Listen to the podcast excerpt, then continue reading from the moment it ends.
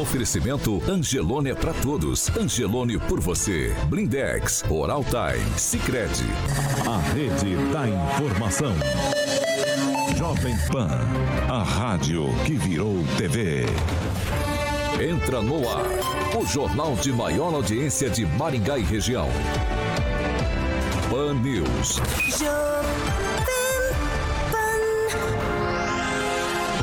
Olá, muito bom dia para você que nos acompanha aqui, claro, pela Jovem Pan Maringá 101,3. Bom dia para você que está com a gente em nossas plataformas, participando com a gente. E você, claro, nos acompanha pela Rede TV Paraná, todos são bem-vindos para participar com a gente.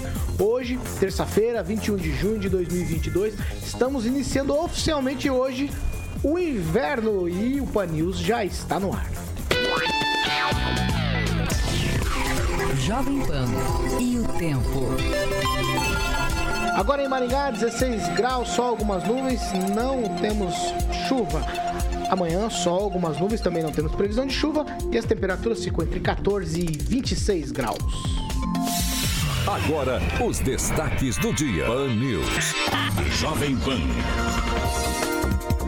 Nossa equipe hoje conversa, temos entrevista, claro, com ele, Deltan Dallagnol, anunciamos ontem, ele que é ex-procurador da Operação Lava Jato, está ingressando na vida política e ainda também temos a manifestação que pede justiça ah, ali pelo, pela criança que morreu no Hospital Bom Samaritano.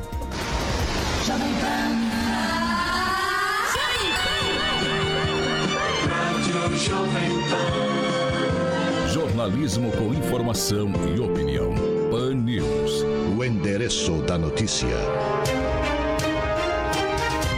7 horas e 5 minutos. Repita. 7 e 5, Alexandre Carioca Mota.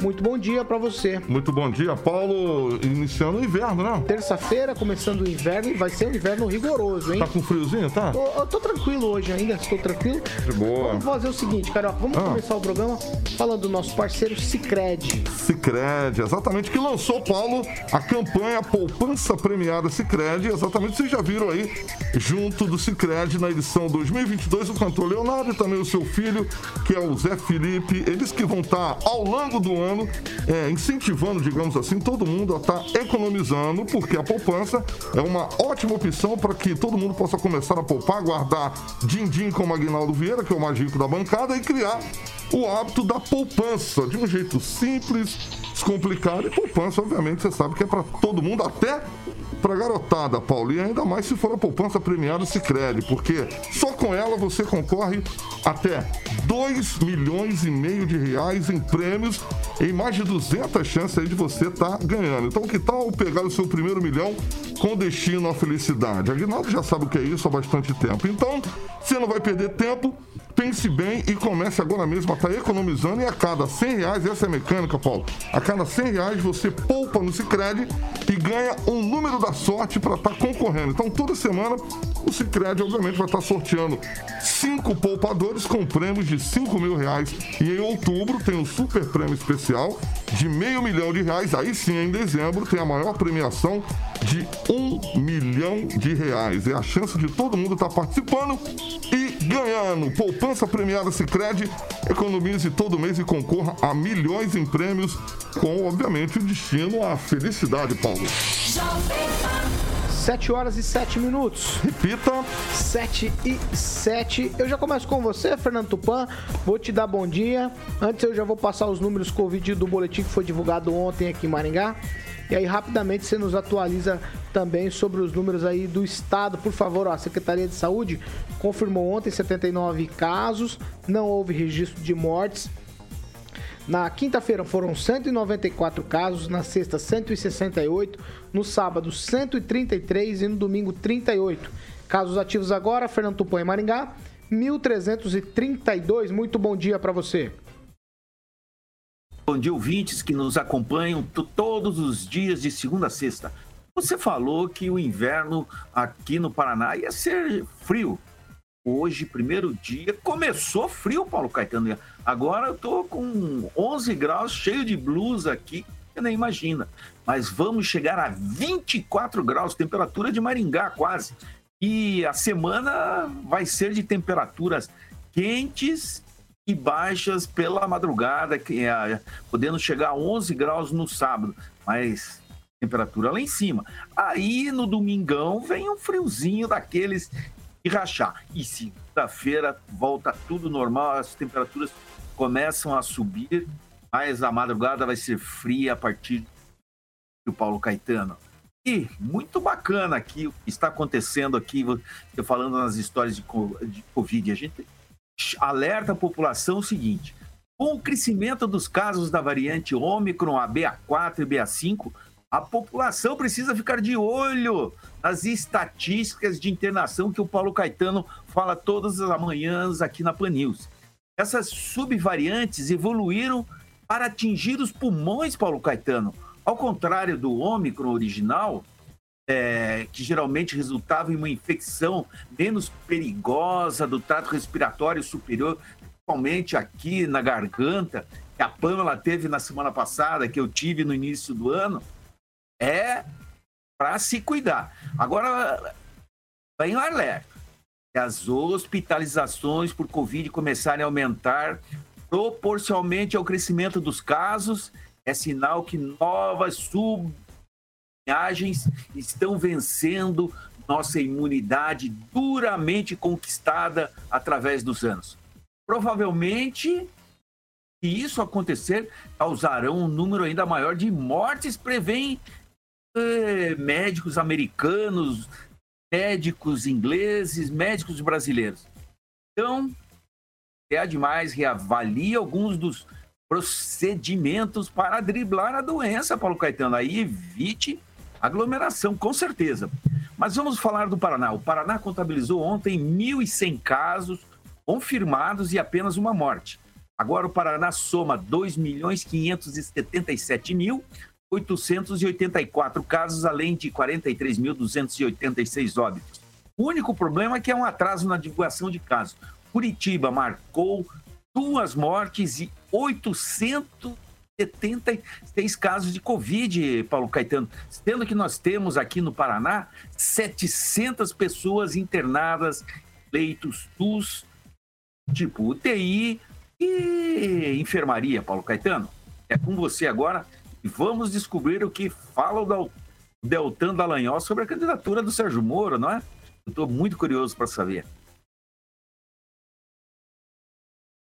Vamos lá, vamos seguir aqui. Bom dia, Kim Rafael. Bom dia, Paulo. Bom dia, bancada. E bom dia a todos que nos acompanham. Agnaldo Vieira, muito bom dia. Uma excelente terça-feira a todos. Professor Jorge Villa-Lobos, muito bom dia. Muito bom dia e hoje é o dia de celebrar o nascimento de Machado de Assis. Quando a gente lê o Alienista, parece ser que estamos no Brasil. Pamela Bussolini, muito bom dia. Bom dia, Paulo, Carioca, bancada, em especial para os nossos embaixadores do like, lá é a Elma de Oliveira, a Fertrautem e o Silvonei Marques já chega dando um likezinho, deixando a gente feliz.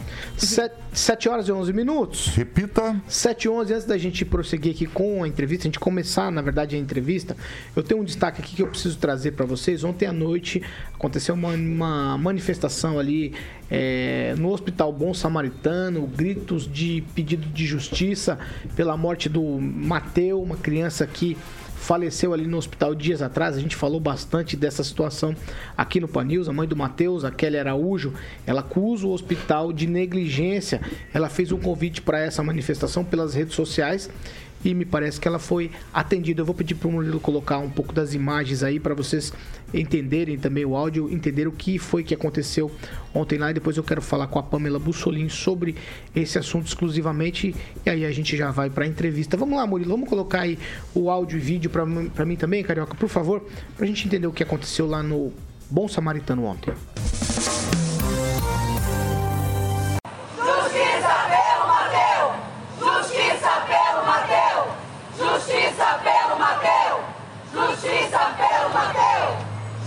Pelo Mateu! Negligência é crime! Negligência é crime! Negligência é crime! Mal samaritano! Mal samaritano! Mal samaritano! Mal samaritano! Fora! Fora! Fora! Fora! 7 horas e 13 minutos. Repita. 713, Pamela Bussolini. Essa história me parece que está longe de ter um final, né? O final já não é feliz, como a gente sabe, pela perda do Mateu. E a mãe me parece que vai continuar essa luta. Sim, Paulo. Inclusive, a gente fica. Eu, por exemplo, fico assim muito admirada com a força que a Kelly, né, Araújo, tá tirando dessa dor toda que ela tá passando. A mensagem dela é de pedir justiça e explicações, né, para a morte do filhinho dela, o Mateu, mas não só.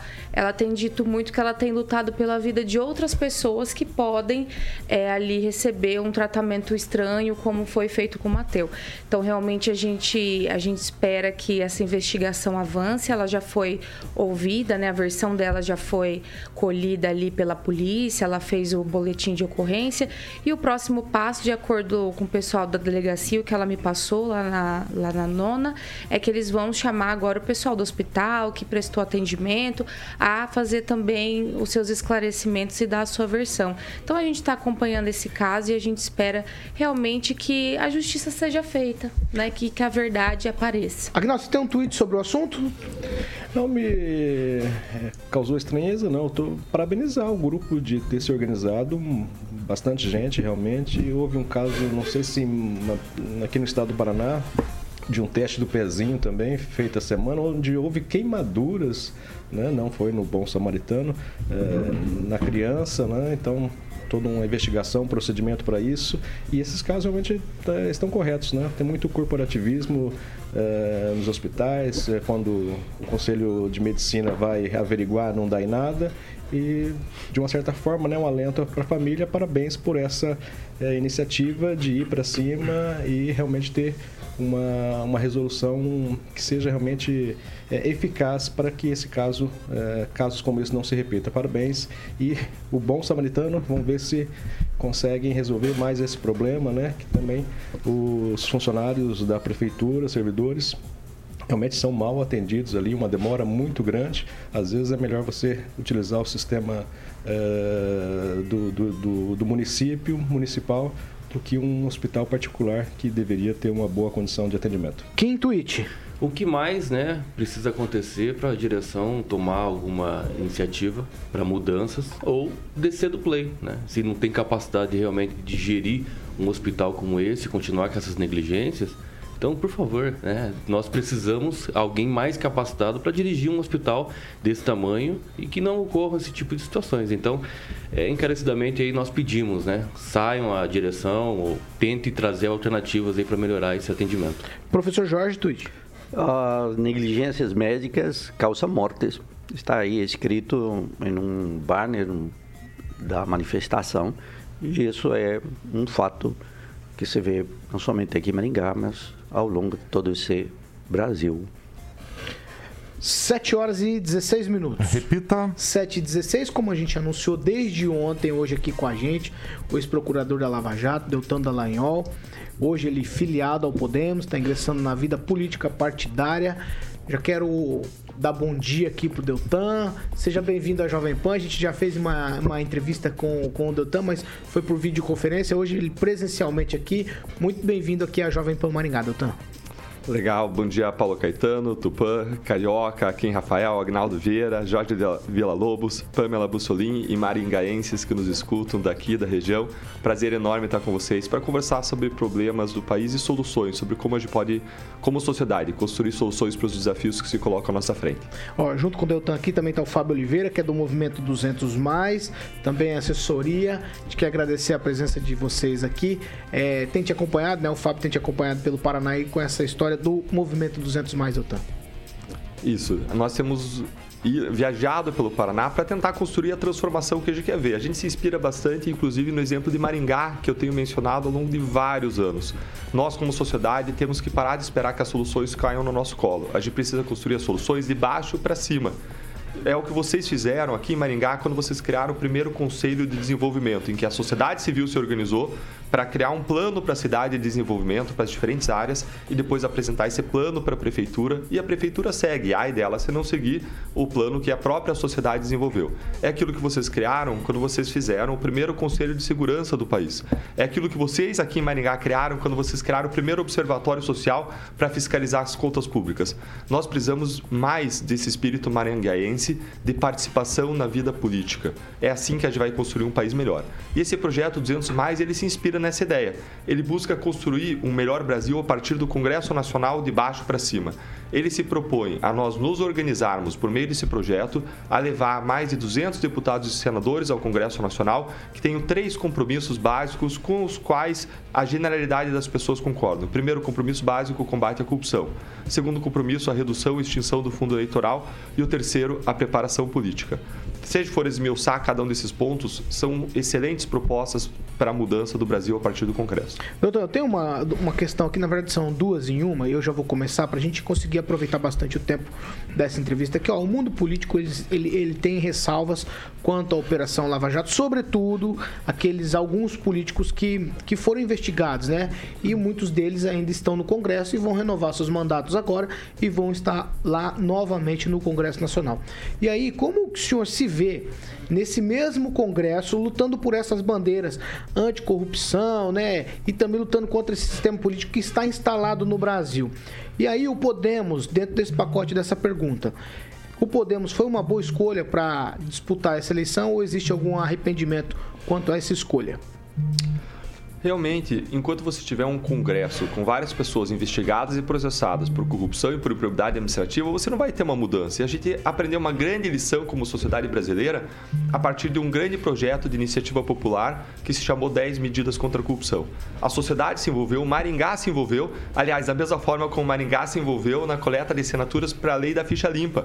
Maringá foi um dos lugares que mais coletou assinaturas para a lei da ficha limpa. Maringá se envolveu depois na coleta de assinaturas desse movimento para aprovação das 10 medidas contra a corrupção e essas 10 medidas foram levadas ao Congresso Nacional e no dia 29 de novembro de 2016 aconteceram duas coisas. O acidente do time da Chapecoense e enquanto o Brasil chorava a tragédia, comovido pelaquela tragédia, tentando entender o que aconteceu, o Congresso Nacional derrubou, deturpou, esvaziou as 10 medidas contra a corrupção. E a gente aprendeu uma grande lição aí. É importante a gente aprender lições na vida. Muita gente tem tempo de vida, mas não tem experiência. Experiência não é o que aconteceu com você. Experiência é o que você faz com o que aconteceu com você. E a grande lição que a gente aprendeu é que não adianta você levar excelentes projetos na mão de pessoas erradas. Nas mãos das pessoas que que, quando você olha para o Congresso, um terço, de novo, são investigados por corrupção e por improbidade. Se você for para tua empresa, se for para tua casa, para tua escola, Tente identificar quantas pessoas são investigadas ou processadas por crime ou por improbidade. Menos de 1%. Mas se vai para o Congresso, a taxa é absurda.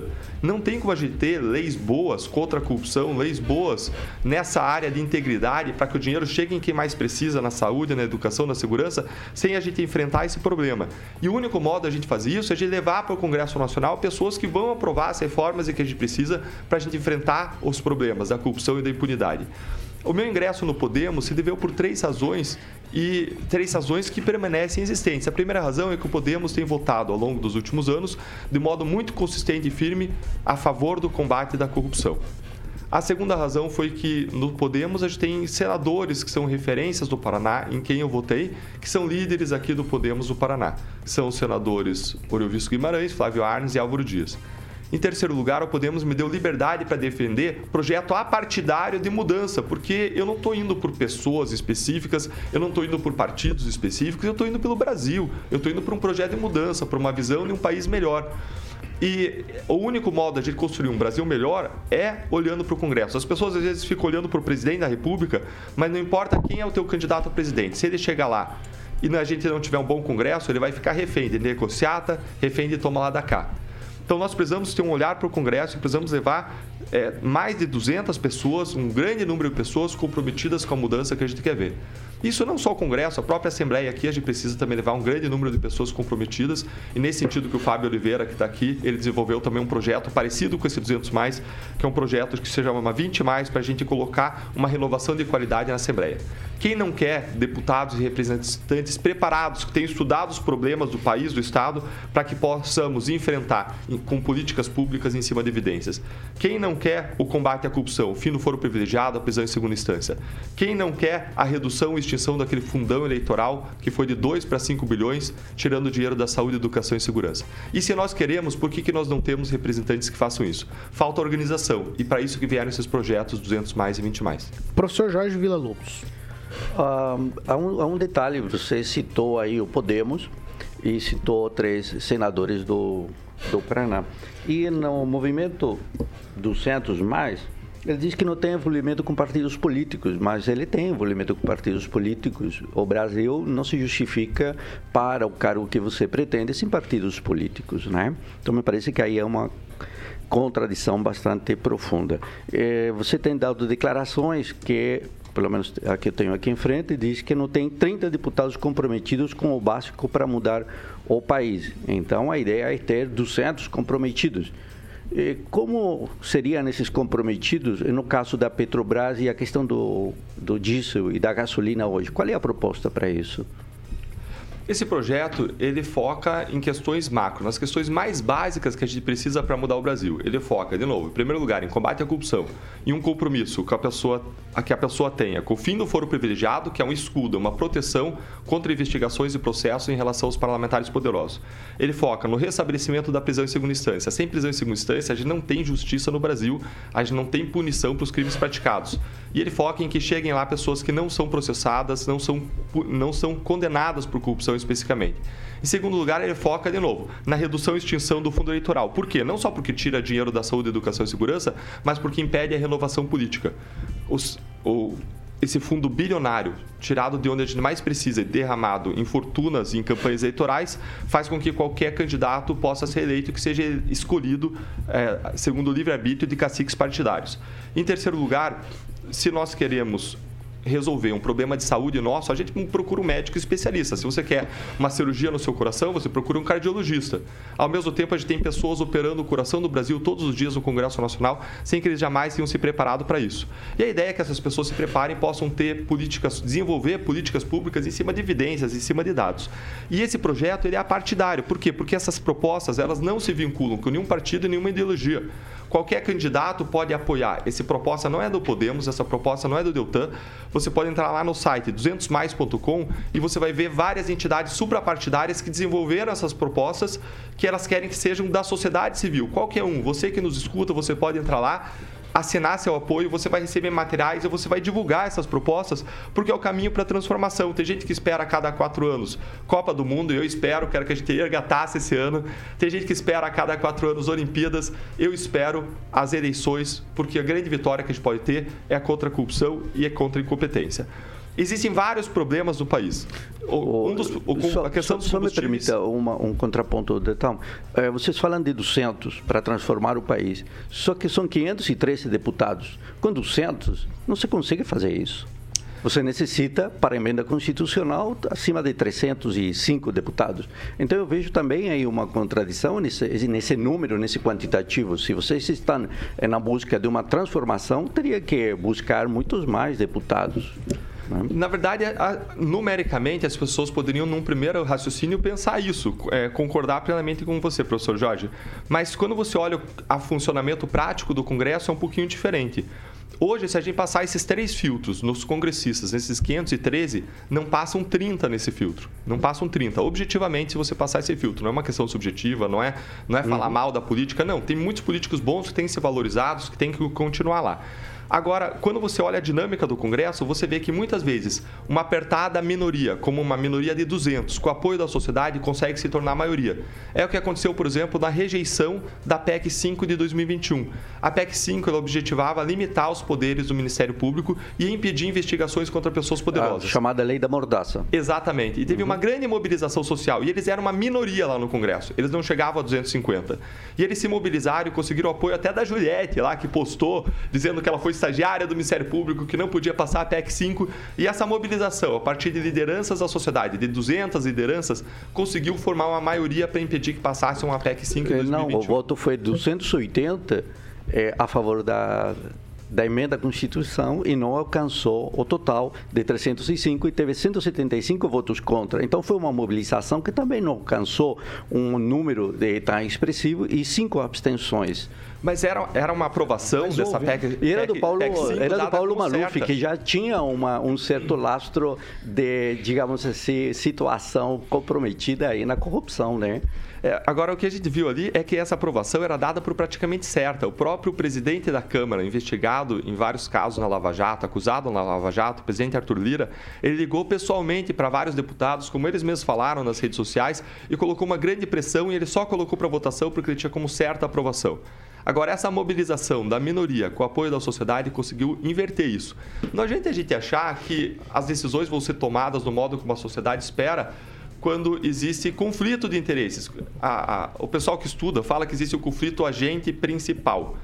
O que é esse conflito agente principal? Nós, brasileiros, somos os mandantes. A gente dá um mandato para o parlamentar. Ele é mandado. Só que existem algumas situações em que ele tem um interesse próprio colocado em questão.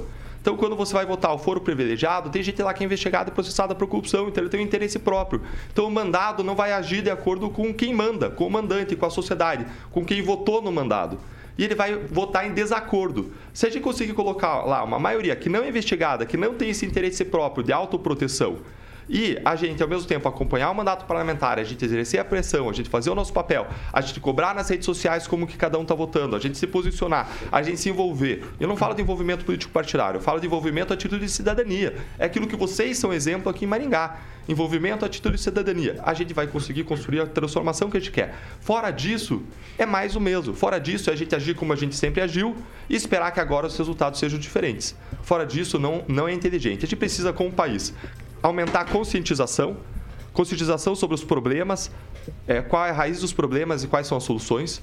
E para isso a gente precisa de educação. Eu tenho participado, inclusive, com o professor aqui na UniCV, aqui em Maringá, ensinando sobre corrupção, sobre qual- quais são as raízes do problema, quais são as causas, quais são as soluções. E além de você conhecer problema e solução, você precisa de mobilização para a transformação. E para isso que a gente precisa de iniciativas da sociedade civil, como vocês têm aqui, como esses projetos.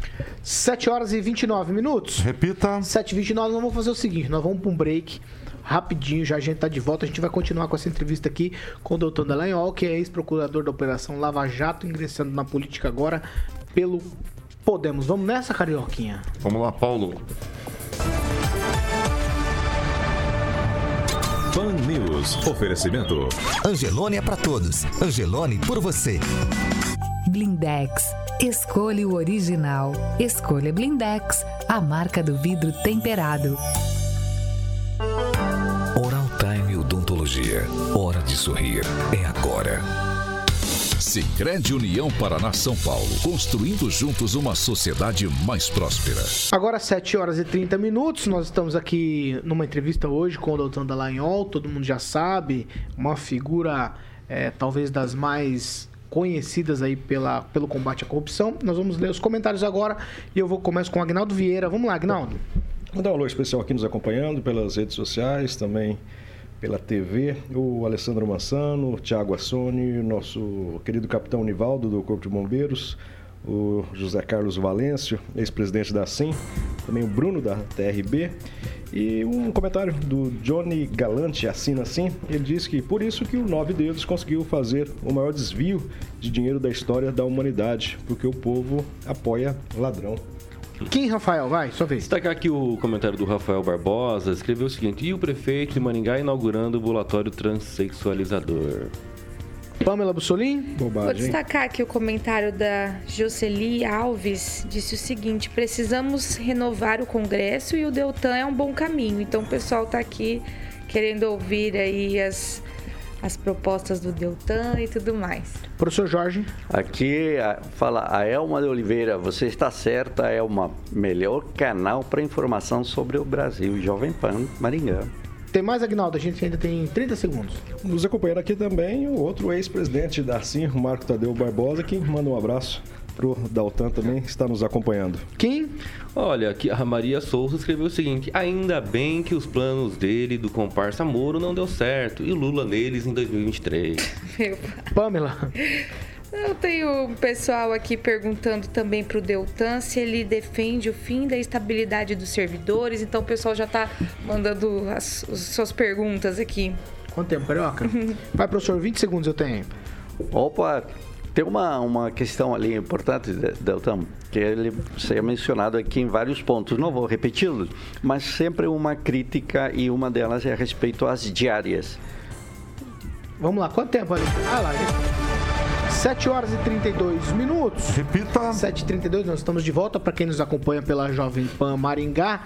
E agora sim, é aquele momento, você já sabe, a segunda meia hora do Pan News é um oferecimento de Jardins de Monet Termas Residência. E aí eu convoco ele, o titular da posição, Alexandre Mota Carioca, para falar do Jardins de Monet, claro. Convidar o Deltan pra ir lá no Jardim de Vai lugar- ele vai gostar de Você não vai conhecer. convidar ele no furou, não? Não, não, não, não, Ah, não tá, furou não, tá bom, não furou não. Que isso Deltan já conhece, ele conhece, conhece lá não? Conhece Não sei né? se ele conhece. Conhece o Jardim de Monet Termas Residência? Não conheço. Explica aí, Agnaldinho, explica aí pro Deltan aí. Coisa de bacana, hein? Coisa de, Coisa de Coisa de bacana. Coisa de patrão. Vai, Carioca. Não chega, chega aos pés do apartamento lá que você comprou. Esse Aguinaldo gosta, hein? Fala do, fala Vamos do Deltan lá. de Monet Termas Termas Residência, Vamos lá. exatamente. Vamos lá. Piscina semiolímpica aquecida, olha que maravilha esse friozinho. Pega bem, né, doutor? Uma piscina semiolímpica aquecida. Lá é sauna seca, churrasqueira. Inclusive a segunda fase pronta e a terceira fase em breve vai estar pronta. E inclusive estaremos lá na segunda fase, lá com o nosso amigo Gibinha, né, Agnaldinho? Que está nos acompanhando aí online. O Giba? Giba Palma aqui. Mandar um beijo pro Giba aí. Sem contar que você pode estar desfrutando aquela piscina adulta infantil, o bar molhado do meu querido Agnaldo Vieira. Doutor, você é chegado no bar molhado? Curte ficar no bar molhado? Rapaz, olha, eu, eu hoje com criança, três filhos pequenos, eu só tenho tempo pros filhos pequenos. Aí é uma bagunça onde eu vou. É criança pra cá, criança pra lá, subindo nas costas, correndo pelo jardim, né? Tem a piscina, tem a piscina infantil lá, Ah, importante, ficar feliz super lá. bom. Então, aquele jogo que deixa o Giba feliz, quem vem visitar volta pra morar. E os lotes, Paulo, você encontra com a galera da Opção Imóveis no telefone 3033 1300. Murilo ilustrando aí, Doutor curtindo ali o nosso canal do YouTube. E você pode fazer um tour virtual no Jardim de Monet Residência. .com.br, Paulo. Tô vendo aqui nas imagens, aqui até tobogã pras crianças, É, ó. Lindo, As crianças vão querer conhecer. Se, Aí, tá vendo? se virem, vão É querer onde, ir lá. on- onde o Giba tá? Aí, Giba, já vendi um aqui. Aonde já o Giba, vendi um aonde, aqui. aonde que o Giba, aonde o Giba tá? Comissãozinha, Hoje ele tá Giba. acompanhando. Ó, comissão onde pro tá? Carioca. A comissão boa, Giba. O, o, o Giba tá aqui, tá aqui em Maringá já, né, Agnaldo? Eu já estava aqui, eu acho. Já está em Maringá. Campeonato Aí vamos levar o Doutor lá pra ele poder conhecer lá, pra poder já fazer uma compra num lote Tá lá. bom. 7 horas e 35 minutos. Repita. 7h35, a gente vai seguir aqui com a entrevista com o Doutor Dallagnol. Agora é a vez de Fernando Tupan, direto de Curitiba. Vai, Fernando, sua vez. Ô, Caetano, eu esqueci de dar uma informação. Hoje, a Câmara Municipal vai votar a cassação do vereador Renato Freitas, aquele que invadiu a Igreja do Rosário no dia 5 de fevereiro. Se nada acontecer, ele vai para casa e deve assumir a estudante Ana Júlia Ribeiro, que é protegida dono da União Brasil. Eu tô com o De- Deltan mesmo, olha aqui, ó. Eu já tô com alguma coisa aqui para cortar o mal pela raiz, viu, Deltan? Você tá certo, gostei mesmo. É de pequeno que se cresce. Você hoje tem cinco pessoas, amanhã elas vão ser 15, 30. Isso é muito bacana. Parabéns por isso. Mas eu quero saber o seguinte, Deltan. E se o Moro sair candidato a deputado federal, você tá com medo de não votos para se eleger? Ou você acha que os dois conseguem chegar até Brasília? Na minha opinião, os dois chegam independente dos partidos. Legal. Esses dias atrás me perguntaram: você prefere Sérgio Moro político ou Sérgio Moro juiz? E eu disse: olha, Sérgio Moro é um só, é uma pessoa. Eu prefiro Sérgio Moro pessoa, que é uma pessoa íntegra, correta, uma pessoa comprometida com a sociedade e que, onde quer que esteja, ela vai buscar desempenhar um, um bom papel para a sociedade. Alguém preparado, que busca se preparar. Eu vejo dois requisitos essenciais em qualquer pessoa que tenha uma pretensão de representar a sociedade brasileira. O primeiro requisito é integridade e o segundo requisito é a pessoa ter um coração ensinável, a pessoa se dispor a se preparar para exercer o mandato, a função pública, e ele preenche esses dois requisitos. E, independentemente de ele estar em outro partido, é, eu vejo pessoas que buscam trabalhar pelo Brasil não como concorrentes, mas como pessoas que estão convergindo para o mesmo objetivo, para uma mesma visão de propósito. Então, é alguém que, ainda que eventualmente numa, numa, numa campanha para deputado pudesse eventualmente dividir votos comigo, eu jamais vou criticá-lo por isso, eu jamais vou atacá-lo, porque eu sou um só, ele é um só e eu vejo um coração comprometido com o bem, comprometido com os brasileiros. E eu acredito que essa causa contra a corrupção é uma causa que move corações. Por onde eu tenho ido, é, eu tenho circulado o Paraná, eu tenho visto pessoas me pararem na rua e dizerem: olha, vá lá, você não se representa, siga em frente, não desista. A gente está vendo a reação que está acontecendo no sistema corrupto contra vocês, a gente, vocês têm nossa solidariedade, a gente precisa de mudança. Então eu tenho visto as pessoas com o coração ardendo por mudança. E eu queria deixar um dado muito interessante, uma pesquisa pesquisa mostrou que 82% dos brasileiros acreditam que podem fazer a diferença contra a corrupção. Esse é o maior índice da América Latina e nos traz um certo otimismo, porque a gente vê as pessoas querendo mudança. Então, se você tem de um lado uma indignação, uma vontade de mudança, do outro lado a gente tem a transformação com o que a gente sonha, o que nos impede de chegar lá? Exatamente o que a gente falou aqui há momentos atrás conhecimento e mobilização. A gente precisa levar informação, conscientização, que é o que vocês fazem aqui na bancada diariamente, informação para as pessoas exercerem cidadania e precisa levar canais de mobilização. E só para corrigir uma, uma, informação, professor Jorge, que eu que, é, deixar mais claro uma informação que eu coloquei antes, uhum. quando a gente fala desse projeto 200 mais, é 200 mais, não é 200 só, é mais de 200. Se a gente conseguir 300, excelente, se a gente conseguir Maravilha. 400, conseguir os 513 que tem esse perfil, aí a gente tem uma, uma o, grande O número 200 está bem abaixo do os 305. Vamos então lá. podia ser 300 e mais, né? Segura, professor Eita, Jorge. Não. Segura aí, professor Jorge. Ele é, ele é teimoso. Ele é teimoso. Quem, Rafael, quem, Rafael, sua vez? É, é, é esquerda caviar, né? Bom dia, procurador. É, primeiro dizer que Beltrão é maior que Pato, isso sem dúvida. Ai, ai, ai, vai brigar agora aqui. Primeiramente. e segundo é o seguinte, eu vou fugir um pouco desse, dessa, desse quesito, né, da, eh, da corrupção, o combate que o senhor vem eh, fazendo desde a época da, da Lava Jato. É, Tá, está em voga essa discussão sobre o ICMS, né? Essa limitação, essa, esse congelamento que os estados vão ter que limitar aí o percentual. O que, que o senhor acha sobre essas medidas que o Congresso vem debatendo, votando e também é uma medida que o governo federal está propondo, né, para tentar diminuir o impacto aí né, do, do, aumento de combustível. O que, que o senhor acha dessa medida e se fosse deputado hoje votaria a favor ou não? Ótima questão. Eu vou trazer para o contexto e depois eu volto para essa questão específica. Quando a gente olha para o sistema tributário no Brasil, a gente tem um cipoal recursal. Alguns autores chegam a chamar isso de um manicômio tributário. As empresas brasileiras investem em média mil horas por ano, mil horas para fazer sentido da regra tributária. O empresário, o pequeno empreendedor, ele quer obedecer as regras tributárias, mas ele não consegue, porque ele não sabe quais são. E aí ele vai perguntar para o advogado, o advogado fala: olha, tem duas possíveis interpretações na lei. E aí você vai para os tribunais olhar como eles estão decidindo e você não tem segurança jurídica, porque uma parte dos tribunais decide num sentido, outra parte decide em outro, e a gente não tem no Brasil um sistema como o sistema americano de precedentes, que existe uma obrigação dos tribunais inferiores obedecer a regra estipulada pelos tribunais superiores. Então, simplesmente o empresário não sabe o que fazer. E aí ele vai ficar na mão da Receita. E se a Receita discordar da interpretação que o empresário deu, ela vai aplicar não só o tributo, mas vai aplicar uma pesada multa e pesados juros. Pode levar o cara até a quebrar. Então, é um sistema que pesa de modo desnecessário, de modo sobrecarregado sobre a vida do empresário e por isso a gente precisa de reforma tributária. Existem algumas propostas de reforma tributária que precisam ser enfrentadas. A gente precisa caminhar na direção de uma simplificação desse cipoal recursal. E dentro desse contexto surgiu a proposta agora de redução do ICMS para resolver um problema muito específico, mas veja que o problema é maior do que isso. A gente precisa de uma reforma tributária, a gente precisa de uma reforma administrativa, a gente precisa de reforma educacional. Agora, essa proposta proposta que veio, veio com o objetivo de reduzir o preço, o valor dos combustíveis de modo não populista. Por que de modo não populista? Porque se você tiver uma redução é, forçando a Petrobras a reduzir, você pode ter um desequilíbrio e faltar combustível no Brasil e a gente acabar pagando a conta em última análise. Então, reduzir o combustível, o, o, pre, o valor do ICMS seria um modo de você reduzir um, um dos um dos, dos fatores que compõem o preço de combustíveis sem afetar o mercado, sem gerar um desabastecimento, uma falta de produção.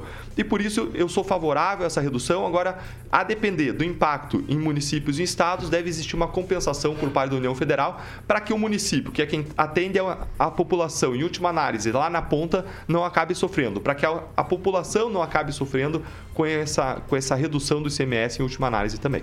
Agnaldo Vieira. É, Deltan, nessa trajetória, o, É, Já começaram, né? Ter devolução para indenização para o Lula, é, o, sua- o seu registro de, de- de candidatura sendo já questionado, é, denúncias do INCRA. Você viu que passar do, jurídico para a política, a coisa começa a, a- a se complicar e vem, às vezes, algumas é, situações contrárias. Ju- Justamente nessa, nessa trajetória, nessa excelente biografia é, que o senhor tem, o, vou buscar lá no- um pouco no passado. O, o doutor Agenor e a dona Vilse estão orgulhosos do, da Otan Filho? Arnaldo, quando eu decidi, é, quando eu- no meu processo de decisão de sair ou não do Ministério Público, que foi a decisão mais difícil da minha vida, porque eu estava numa carreira que é uma das mais disputadas de Estado, com ótimo salário, com perspectiva de aposentadoria. Nesse processo de decisão, eu falei com várias pessoas. Uma delas foi o meu pai. E quando eu fui perguntar para o meu pai o que, que ele achava que eu deveria fazer, porque olhando para mim, olhando para minha família, me parecia que o melhor era ficar no Ministério Público, mas se fosse olhar para a contribuição que eu poderia dar para a sociedade, a percepção que eu tinha que a melhor possibilidade de transformação é saindo do Ministério Público, porque é na política que você pode mudar as regras que fazem a diferença no país. Eu coloquei a situação para o meu pai, meu pai olhou para mim e disse: "Filho, eu vejo para você hoje amarrado. O sistema está te amarrando, você não consegue mais trabalhar contra a corrupção, porque não só eles derrubaram condenações, mas eles tiraram os instrumentos das suas mãos.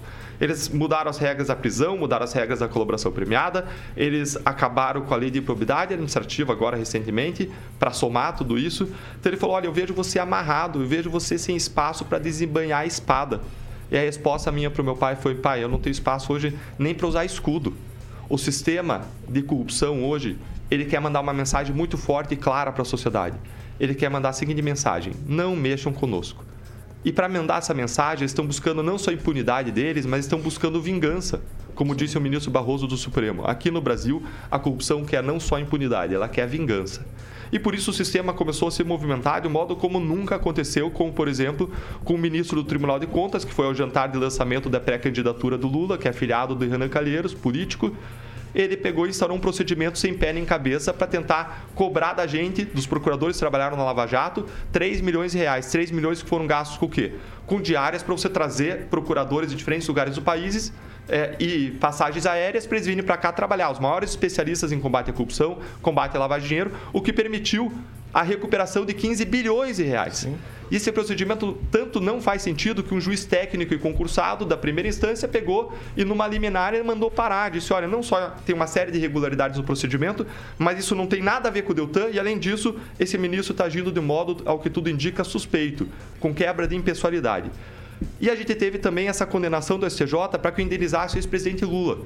Uma condenação que reverteu absolvições na primeira e na segunda instância de juízes técnicos concursados e chegou ao STJ, onde os ministros foram colocados por Lula e Dilma e eles reverteram de modo con- totalmente contrário às decisões dos tribunais superiores e me condenaram a pagar 75 mil reais, que com juros, com indenização, com honorários advocatícios poderia chegar a 200 mil reais. E esse foi um exemplo de como as pessoas estão indignadas com a corrupção e com essa reação do sistema corrupto. Eu fui dormir naquele dia frustrado, indignado, colocando diante de Deus, de joelhos, minha frustração, minha indignação. Agora não tinha ideia do que que ia acontecer nos momentos seguintes. Eu acordei no dia seguinte de manhã, abri meu celular e minha esposa me mandou uma mensagem perguntando: Meu amor, o que são esses Pix que entraram na nossa conta? Eu fui lá, abri a conta, tinha alguns Pix na nossa conta, olhei os nomes, não conhecia, voltei pro WhatsApp e falei, meu amor, deve ter sido algum engano de alguém, não sei do que se trata. Só que aqueles 10, 20 Pix se tornaram 30, 40, 50, 60 Pix e ao longo do dia começaram a entrar 10 mil, 20 mil, 30 mil reais. E eu estava em Londrina numa viagem aqui no interior do Paraná, como eu estou agora em Maringá. E cada reunião que eu entrava e saía, entrava mais 10, 20, 30 mil reais, mais mil, 2 mil Pix em 36 horas. Foram mais de 12 mil Pix que totalizaram 575 mil reais. Quando chegou a 300 mil reais, eu fui a público e disse: pessoal, pode parar de depositar, já passou muito do valor. É, tudo que exceder eu vou destinar para hospitais que tratam crianças com autismo e com câncer, mas as pessoas não pararam. E não pararam por quê, na minha visão, no meu, no meu entendimento do que aconteceu nessas 36 horas? Não pararam porque as pessoas queriam, de algum modo, expressar a sua indignação, um ato de protesto contra a recado, injustiça. né? Um recado, um recado para os tribunais superiores, um recado para os representantes, um recado. Nós queremos o combate à corrupção. Se você está lá lutando contra a corrupção, a gente vai te apoiar. Não é por você, é pela causa. A gente está aqui para te dar suporte. Um recado da sociedade dizendo: nós queremos Lava Jato e combate à corrupção no Congresso Nacional. Vamos lá, agora a pergunta da Pâmela, mas antes o Carioca tem um recado do Ministério da Saúde. Vamos lá, Carioca, sua vez de novo. Muito bem, Paulo. É, vocês sabem, a gente também sempre sonha né, com o melhor para nossos filhos. Então, com eles crescendo fortes e com saúde, é por isso que o Paulo Caetano, que é papai, o Deltan, que está aqui como pai também, eu fico muito feliz em contar para todas as famílias que agora, com o Cuida Mais Brasil, mais crianças e mulheres vão poder ter acesso a atendimento de qualidade com pediatras, ginecologistas e também obstetras. Na atenção primária à saúde em todo o país. E é mais cuidado desde o início né, da vida. Isso mesmo, a unidade básica de saúde aqui pertinho e também mais perto daí de onde você mora. Também o Cuida Mais Brasil já começou a levar mais atenção e cuidado para o Brasil inteiro. É isso. Então, Cuida Mais Brasil, cuidar para crescer é viver melhor, Paulo. 7 horas e 48 minutos. Repita. 7h48, agora a Pamela Bussolini. Deltan, bom dia. Para a gente sair um pouco né, desse. É, é, um papo pesado, porque realmente nós acabamos né, frustrados de ver pessoas condenadas em várias instâncias por vários juízes é, disputando as eleições. Embora a gente tenha uma lei da ficha limpa, é, eu vou sair um pouco desse assunto e perguntar para você: se o Deltan for eleito, diante desse embrólio aí que a gente está passando com a questão dos combustíveis, tem se falado muito em privatizar a Petrobras ou fazer mudanças legislativas bem drásticas nessa questão de seguir o preço internacional, enfim. Eu queria saber, você seria a favor? Você trabalharia no Congresso com relação a isso? Contra? Ou, ou não? Ou você acha que tem outras alternativas que podem ser mais eficazes que uma privatização, abrir o mercado, enfim? Essa é a questão do momento. E a gente precisa trabalhar a favor da redução do preço dos combustíveis para atender uma justa expectativa, uma justa reivindicação da sociedade brasileira. Agora, os problemas que a gente tem vão muito mais, são muito mais amplos do que isso. Nós precisamos gerar desenvolvimento econômico e social. Para a gente fazer isso, a base, o primeiro pilar que a gente tem que colocar é um pilar de justiça. A gente precisa de reforma do judiciário, a gente precisa de um sistema de justiça que funcione, a gente precisa de segurança jurídica, a gente precisa de reforma do Supremo Tribunal Federal, a gente precisa de um Senado que fiscalize o Supremo Tribunal Federal, a gente precisa que as pessoas possam ter segurança para trabalhar e que estão de acordo com as regras, quer na área privada, quer na área criminal. A gente precisa de, das regras sendo aplicadas. Existem estudos que mostram que a falta de punição a quem comete crimes, a quem rouba a sociedade, gera uma quebra de solidariedade social. As pessoas não querem mais pagar imposto porque passam a se achar otárias, porque o imposto que ela paga não volta para ela. Nós somos um dos países, um dos 30 países com maior carga tributária do mundo e somos o que menos retorna para a sociedade em termos de serviços públicos essenciais como saúde, educação e segurança. Então, o primeiro pilar é um pilar de justiça. O segundo pilar que a gente precisa trabalhar é um pilar de prosperidade. E eu tenho uma visão cristã e é interessante que na Bíblia várias vezes o respeito à lei é colocado como uma condição para a prosperidade. O segundo pilar é o pilar da prosperidade. A gente precisa de reforma tributária, como a gente comentou antes, para deixar o empresário trabalhar, criar um ambiente propício para o desenvolvimento, para o empreendedorismo. A gente precisa de reforma administrativa para reduzir custos, ou melhor, aumentar a eficiência do Estado. E a gente precisa fazer sobrar dinheiro, aumentar a riqueza com essas reformas, porque a gente precisa reduzir juros. Sem você resolver o problema de déficit fiscal, você não reduz juros que hoje sufocam em grande medida os empresários e os comerciantes. E nesse caminho ainda a gente precisa sobrar recursos para investir naquilo que mais gera desenvolvimento econômico e social, segundo as pesquisas, que são os investimentos em infraestrutura e em educação. Além também, alguns colocam, além de tecnologia, e Maringá aqui tem se tornado um polo tecnológico. Uma vez a gente tendo o pilar da justiça e o pilar da prosperidade, a gente precisa focar também num terceiro pilar, que é o pilar do cuidado com o ser humano. É o pilar de, que eu gosto de chamar um pilar de compaixão. A gente precisa proteger a família contra pedofilia, contra tráfico de drogas, contra as drogas que desestruturam famílias, proteger a vida, proteger a liberdade. A gente precisa do cuidado com as pessoas que mais precisam, os mais vulneráveis da sociedade. E eu gosto de citar o exemplo das crianças autistas. Nós temos 2 milhões de autistas no Brasil e as crianças que são atendidas pelo SUS, elas não têm direito, não conseguem uma hora de tratamento com terapias baseadas em evidências, com terapias comportamentais. Uma criança que tem acesso a plano de saúde, ela precisa e ela alcança 20, 25 horas semanais com um bom plano de saúde de atendimento. E a terapia intensiva e precoce é essencial para que essa criança possa ter uma vida autônoma quando crescer, para que não precise ficar um pai e uma mãe cuidando da higiene básica dessa criança, para que a criança possa se realizar e mais, isso gera também impacto em desenvolvimento econômico e social. Então a gente precisa também de compaixão, de cuidado com as pessoas. De novo, justiça, prosperidade e compaixão. Essa é a minha visão para porque a gente mais precisa hoje no país.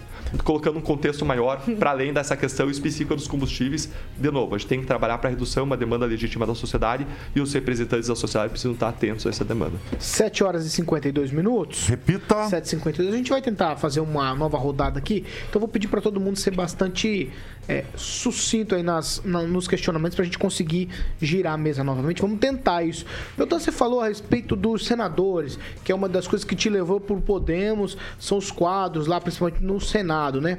Três senadores aqui do Paraná. A gente questionou muito os senadores aqui durante a pandemia, a Álvaro, Oriovisto e também o Flávio Arnes, quanto à atuação deles nesse momento. Sem levar aqui para o lado pessoal, o lado político deles. Você não é uma, um diferencial, porque a gente tem falado de renovação, gente nova.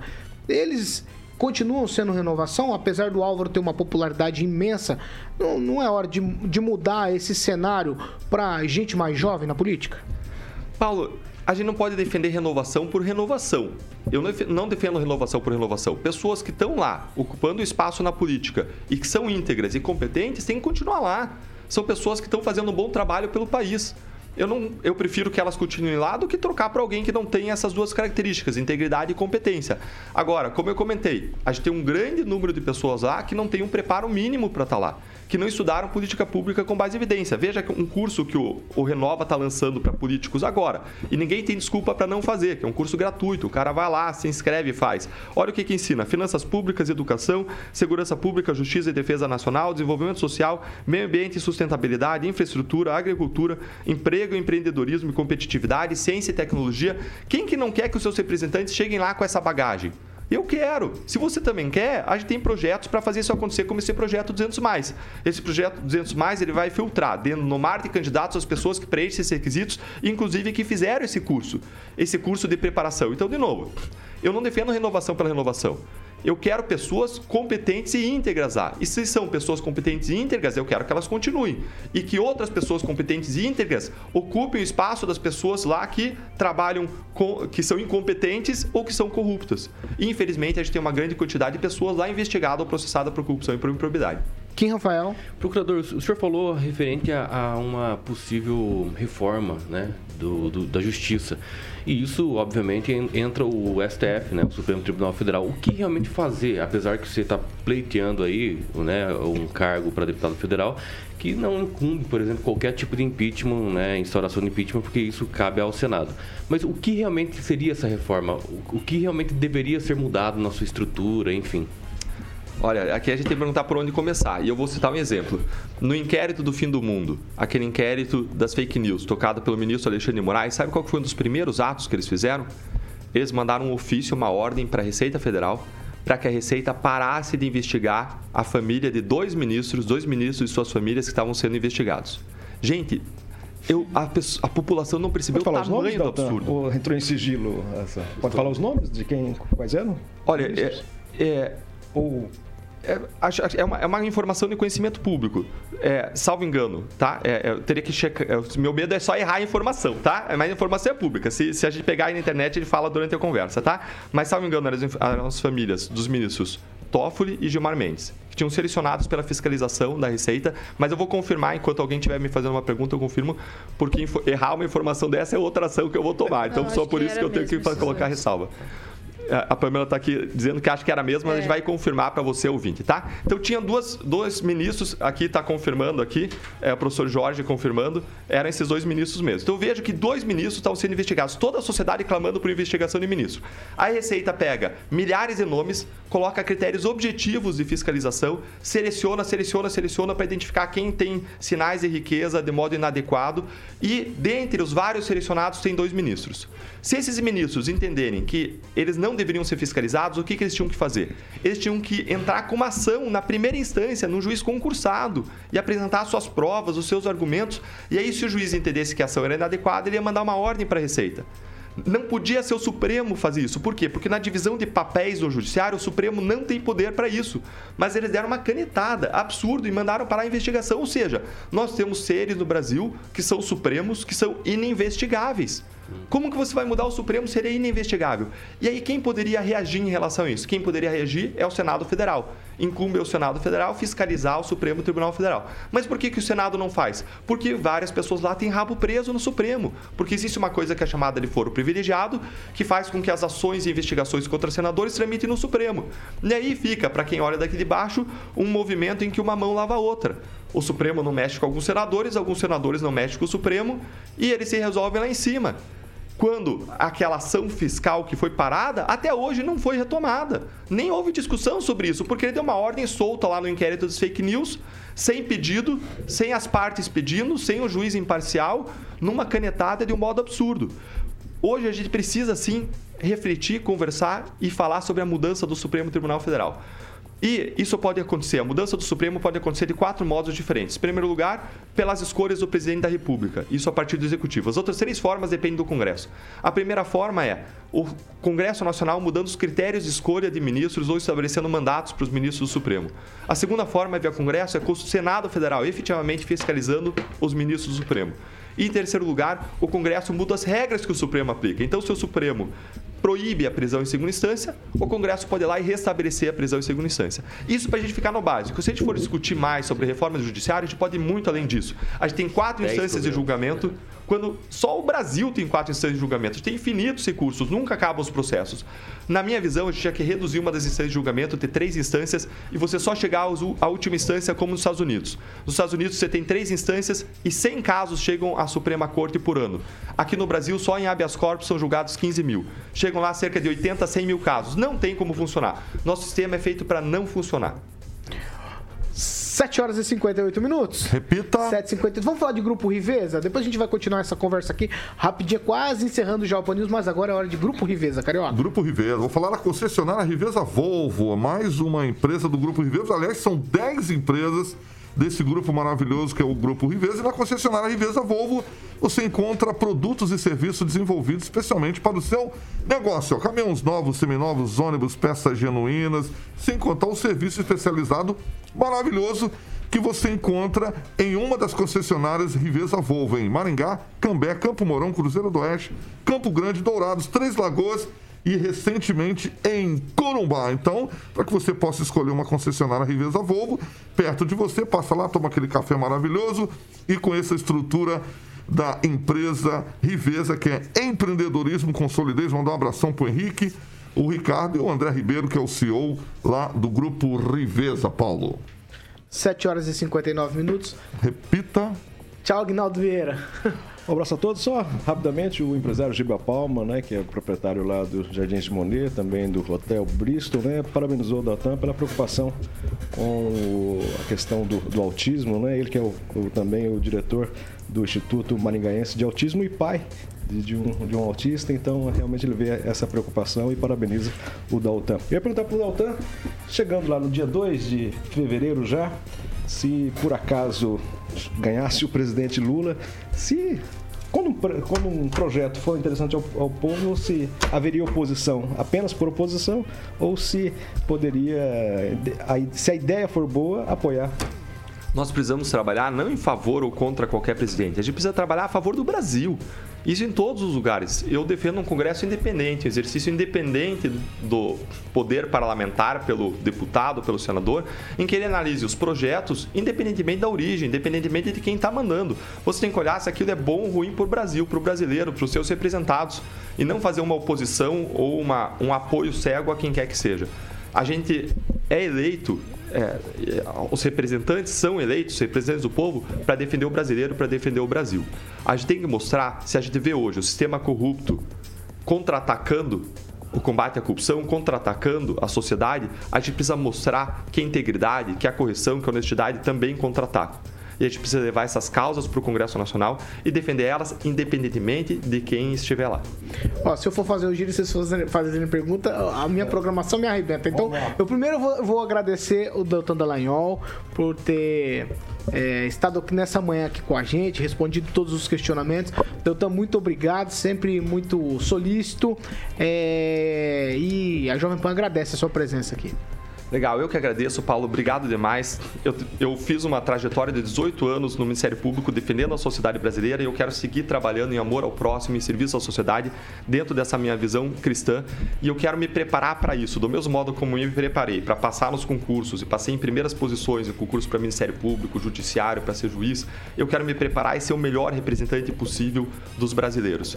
E eu quero trabalhar nessa direção, quero lutar por mudança que vai muito além de Deltan. Tenho plena consciência de que uma pessoa, duas, três, dez não vão mudar o Brasil. A gente precisa de um grande número de pessoas que, que se preparem com esse objetivo, que tenham o coração no lugar certo. E eu quero convidar todo mundo que está nos ouvindo para me seguir nas redes sociais. Se você quer conhecer mais sobre cidadania, sobre combate à corrupção, sobre as pautas que podem impactar o Brasil, que tramitam no Congresso Nacional, eu quero estar sempre abordando esses temas para levar informação e conhecimento para vocês exercerem cidadania e para que a gente juntos possa construir a mudança que a gente sonha, que a gente quer. Qualquer mudança do Brasil é necessariamente coletiva. Obrigado a todos vocês, a gentileza, a cortesia, a educação com que vocês conduzem o debate. Queria deixar o meu reconhecimento pela, pelo caráter construtivo dos debates dessa mesa aqui ao longo de todo o dia, levando informações, conhecimento e mobilização para a sociedade, para que a sociedade construa o seu futuro. Muito obrigado a vocês. Tchau, Pamela Bussolim. Tchau, Paulo. Agradecer ao Deltan também pela presença e pela ótima entrevista. Tchau, professor Jorge. Tchau e até o dia do voto. Todo mundo, todo mundo aqui tinha mais perguntas, eu tenho certeza. Tchau, Kim Rafael. Nosso tempo. É, tchau, tchau a todos. Obrigado, Deltan, pela presença e até amanhã. Tchau, Fernando Tupan. Tchau, Paulo Caetano. Senti falta do Rigon para fazer aquelas perguntas lá pro Deltan também. Ele pode contar mais tarde uma outra entrevista pra gente. Tchau, Fernando. Até amanhã. Até amanhã. Ai, Ca- Carioca, fala pra mim o que vem por aí, só pra gente encerrar aqui já. Vamos de Mike and the Mechanics, Over My Shoulder, aí pra abrir o Rock and Pop. Qual que é essa, Guinaldo? Canta aí um pedacinho. É, Guinaldo, lembra dessa, Guinaldo? Eu senti, eu senti um embromation ali. Acho que hoje ele hoje Manda não vai. Guinaldo manda Ele bem. Você sabe cantar um trechinho dessa? Hã? Você sabe, como? Como? sabe cantar? Como? Você não sabe? Não, essa eu não sei. Eu Tá deixo bom. pro Aguinaldo. Aguinaldo que Ai, é. meu Deus do céu. Ó, Cantor. gente, é o seguinte. Nós estamos falando muito no Brasil sobre a questão dos combustíveis. Então vai ficar uma enquete pra você lá no nosso WhatsApp da Jovem Pan. Você, eu quero que você participe com a gente, porque amanhã a gente vai falar desse assunto. A enquete é o seguinte, ó. Você acha que o novo presidente da Petrobras vai conseguir baixar o preço dos combustíveis? Participe com a gente, mande seu áudio no WhatsApp Jovem Pan 99909-1013. Amanhã a gente vai debater esse assunto aqui na bancada. Vamos falar dessa questão aí, é, renúncia do presidente da Petrobras, essa forçação para baixar o preço, o que é correto, o que não é correto. A CPI, a Mas você, CPI. exato, mas CPI. essa CPI já foi, né, professor? Depois com a renúncia Não, não, não, tem não, mais tá- objeto tá- de, tá na pauta de hoje de manhã. professor. Mas Não, tá vamos discutir isso coletando assinaturas hoje E você de manhã. responde lá. 8 e 4. 8 e 4. E você responde lá no WhatsApp Jovem Pan. Você acha que o novo presidente da Petrobras vai conseguir baixar o preço dos combustíveis? Sim ou não? Mande seu áudio lá, participe com a gente. Nós vamos selecionar os áudios e vamos colocar no ar aqui amanhã no Pan News, 7 da manhã. Certo, Carioca? Tchau Certo, pra você. Paulo. Tchau Até amanhã. você. Até amanhã. Essa aqui é a Jovem Pan Maringá, a rádio que virou TV e tem cobertura e alcance para 4 milhões de ouvintes. Tchau pra vocês e até amanhã.